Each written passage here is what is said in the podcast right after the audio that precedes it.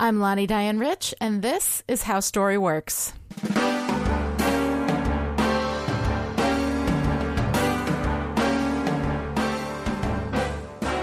All right, Cowboys, we are back in the saddle again, here to talk critically about Easy A. But before we get started, I want to talk a bit about textual analysis and extra textual analysis. Textual analysis refers only to the text itself, what is there for us to see that we can pull into something that makes sense. When we're doing narrative structure analysis, as we did for Easy A in episode 16 of this podcast, we're doing a textual analysis. We took a sharp look at what was in the movie and we pulled from that our central narrative conflict, Olive versus Olive, and our three act, seven anchor scene structure, which fell together pretty nicely. Anything extra textual, the writers, the director, the era in which the movie was released, the other movies from which it took its cues, are not really relevant there. But for critical analysis, that field opens up quite a bit. You can pull from things that aren't in the original story text you're reading from, like the context of the time in which it was made, as we did for His Girl Friday, or the cultural references it makes, as with Nathaniel Hawthorne's The Scarlet Letter, which features prominently in Easy A. And here's the thing about critical analysis you can pull from anything. As long as you can support your argument with evidence from the original text, in this case, Easy A, then you're good to go full extra textual with your other support. And this, my friends, is where critical analysis gets fun because you can see whatever you want in the text and you can go with whatever area of analysis interests you. I'm currently fascinated by societal structures with regard to feminism and the patriarchy, and when I see them in stories, it piques my interest. The messages a story sends, especially the ones it doesn't seem to consciously send, are incredibly powerful and can often be destructive. So learning to see them and reject the accepted societal premises on which they are based is really important. As with the phenomenon of terroir, what's in the soil the grapes are planted in gets in the wine, these cultural messages come in a variety of flavors. It's in everything from casting in Buffy the Vampire Slayer. Why are there so few people of color, especially Hispanic people of color, in Sunnydale, California? To rape culture in 16 Candles, in which our romantic hero, Jake Ryan, hands his drunk girlfriend over to a nerd and says, Have fun, she's so drunk, she won't even know you're not me. But narrative criticism isn't just about terroir and societal frames. It's about everything. It's about what you see. It's like your own personal Rorschach test. What do you see in the big blobby thing that is Easy A? Now, that may seem like too little restriction. If I can just talk about anything at all, what makes my criticism even valid? How do I know that what I see is legit? Textual support, that's how. You draw from the text, the movie, TV show, video game, or book you're engaging with, and you pull it into the extra textual, making societal connections, cultural criticisms, historical analogs, whatever. Remember death of the author. It doesn't matter if the creators intended it. If you see it and you can lay out the textual evidence for it, it's there. So pick the things that speak to you, that you find interesting, and follow them. Is there a significance in A to the colors Olive wears? Does her wardrobe track the ever darkening of her soul as she evolves from honest Olive to lying Olive, getting darker and darker as she gets darker and darker? If you watch it and you see significance in the evolution of not just the style of her garments, which do become increasingly suggestive, but in the color, you might have something. Now, I haven't gone through and done a fashion analysis of Olive's outfits, but if that's your wheelhouse, then go for it. Maybe your interest is literary and you can do a deep textual compare and contrast between Easy A and the Hawthorne novel it references, The Scarlet Letter. Aside from the slut shaming, I don't see a huge connection, but maybe you do. So go for it. Look for evidence within the text that your theory has merit. Then play it through and see where it takes you. That's when things get fun. Okay, back to Easy A.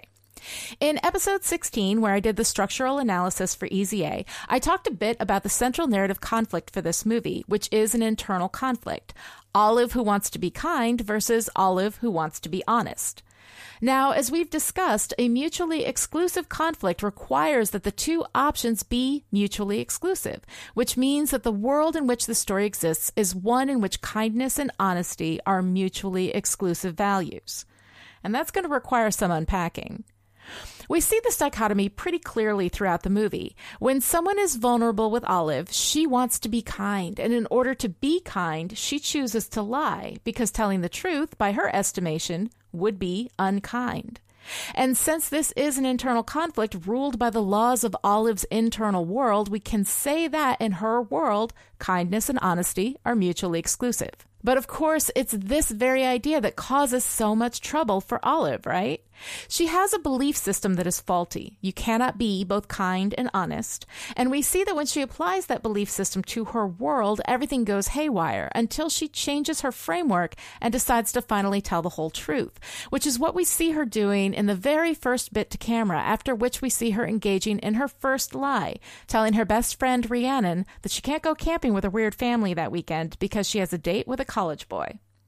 But then we see in flashback her kind lie to Todd, telling everyone they kissed at a party so no one would make fun of him for being scared to kiss a girl. So as we follow Olive from one kind lie to the next, we see her shamed for the things she didn't do and unacknowledged for the things she did do. And in this way, we show that her belief system is faulty because we have clear consequences for her living to that belief. But what exactly is the movie saying about honesty versus kindness in general? that it's always wrong to lie, no matter what? I don't know about that. The central conflict is honesty versus kindness, but in the end, Olive doesn't suffer because she lies.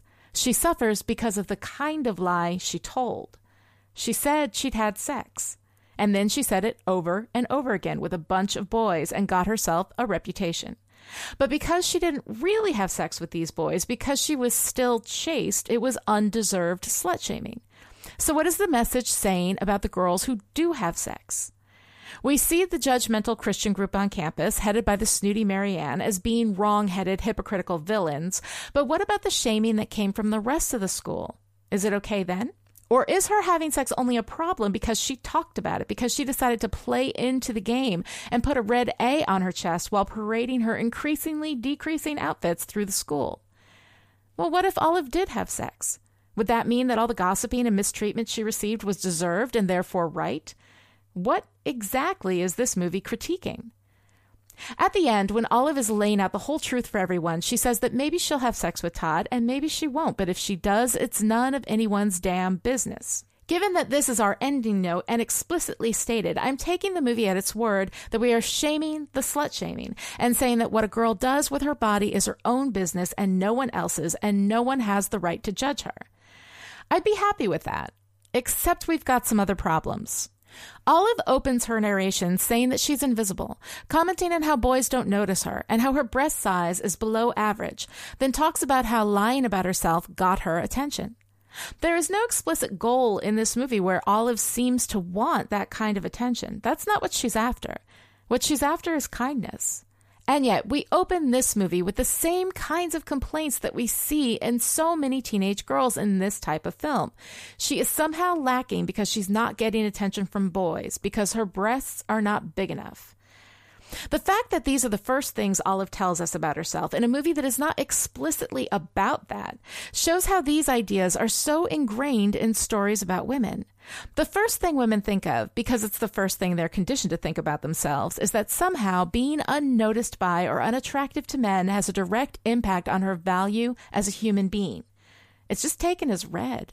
We've seen this kind of thinking over and over again. From almost every Molly Ringwald character in the John Hughes movies of the 80s to a huge majority of modern romantic comedies, women are primarily concerned with their value as it relates to their attractiveness to men. Now, a quick heads up to anyone listening with young kids in earshot. You may want to turn the volume down or pop the earbuds in, as a concept I'm about to talk about is expressed in explicit language. All right, we good?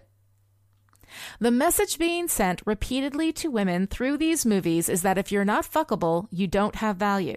And once our plucky heroine becomes adequately fuckable, take off those glasses, let the hair down, get a push up bra, put on some makeup, then she gets the prize, which is a boy.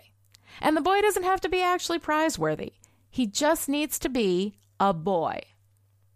Now, I don't think anyone's going to be terribly shocked when I tell you that the vast majority of movies up until very recently were written by men. John Hughes wrote those Molly Ringwald movies of the 80s 16 Candles, Pretty in Pink, even The Breakfast Club has some of those themes. Some Kind of Wonderful almost gets a pass in that the prize boy in question eventually chooses his tomboy best friend, except that this quote unquote unfuckable girl is played by Mary Stuart Masterson, who has on full makeup and is decked out in black leather the whole time. Also, this movie is told from the perspective of the boy, so we don't really go deeply into the POV of the women in that movie.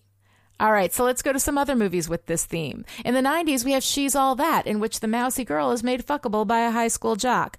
Written by R. Lee Fleming Jr., a man. Grease from the 70s, in which Mousy Sandy can't get hot Danny Zuko to openly show his love for her until she packs herself into black leather, teases her hair, piles on the makeup, and calls him a stud. The original Broadway musical was written by Jim Jacob and Warren Casey, and adapted for the 1978 film by Bronte Woodward. All men. Easy A was written by Bert V. Royal. And guess what? Bert does not stand for Bertrice.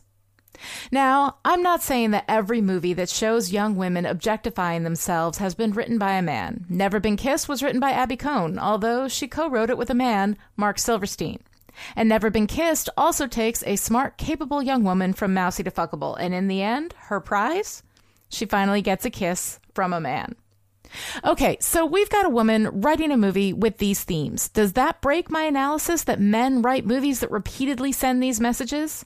I would argue no, because as I stated, up until recently, these movies were written by men and seen by women who have internalized these messages to the point where often we don't see what we're doing either.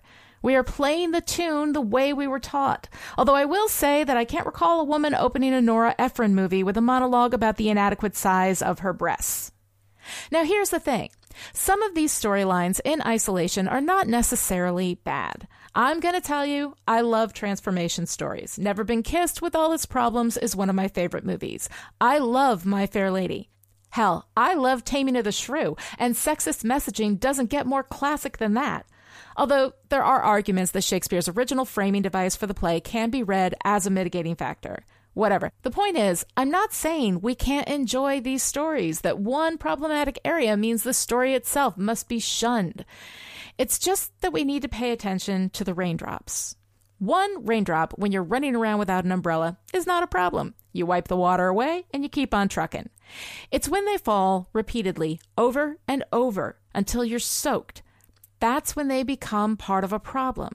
And young women are soaked with these narratives from the time they're children.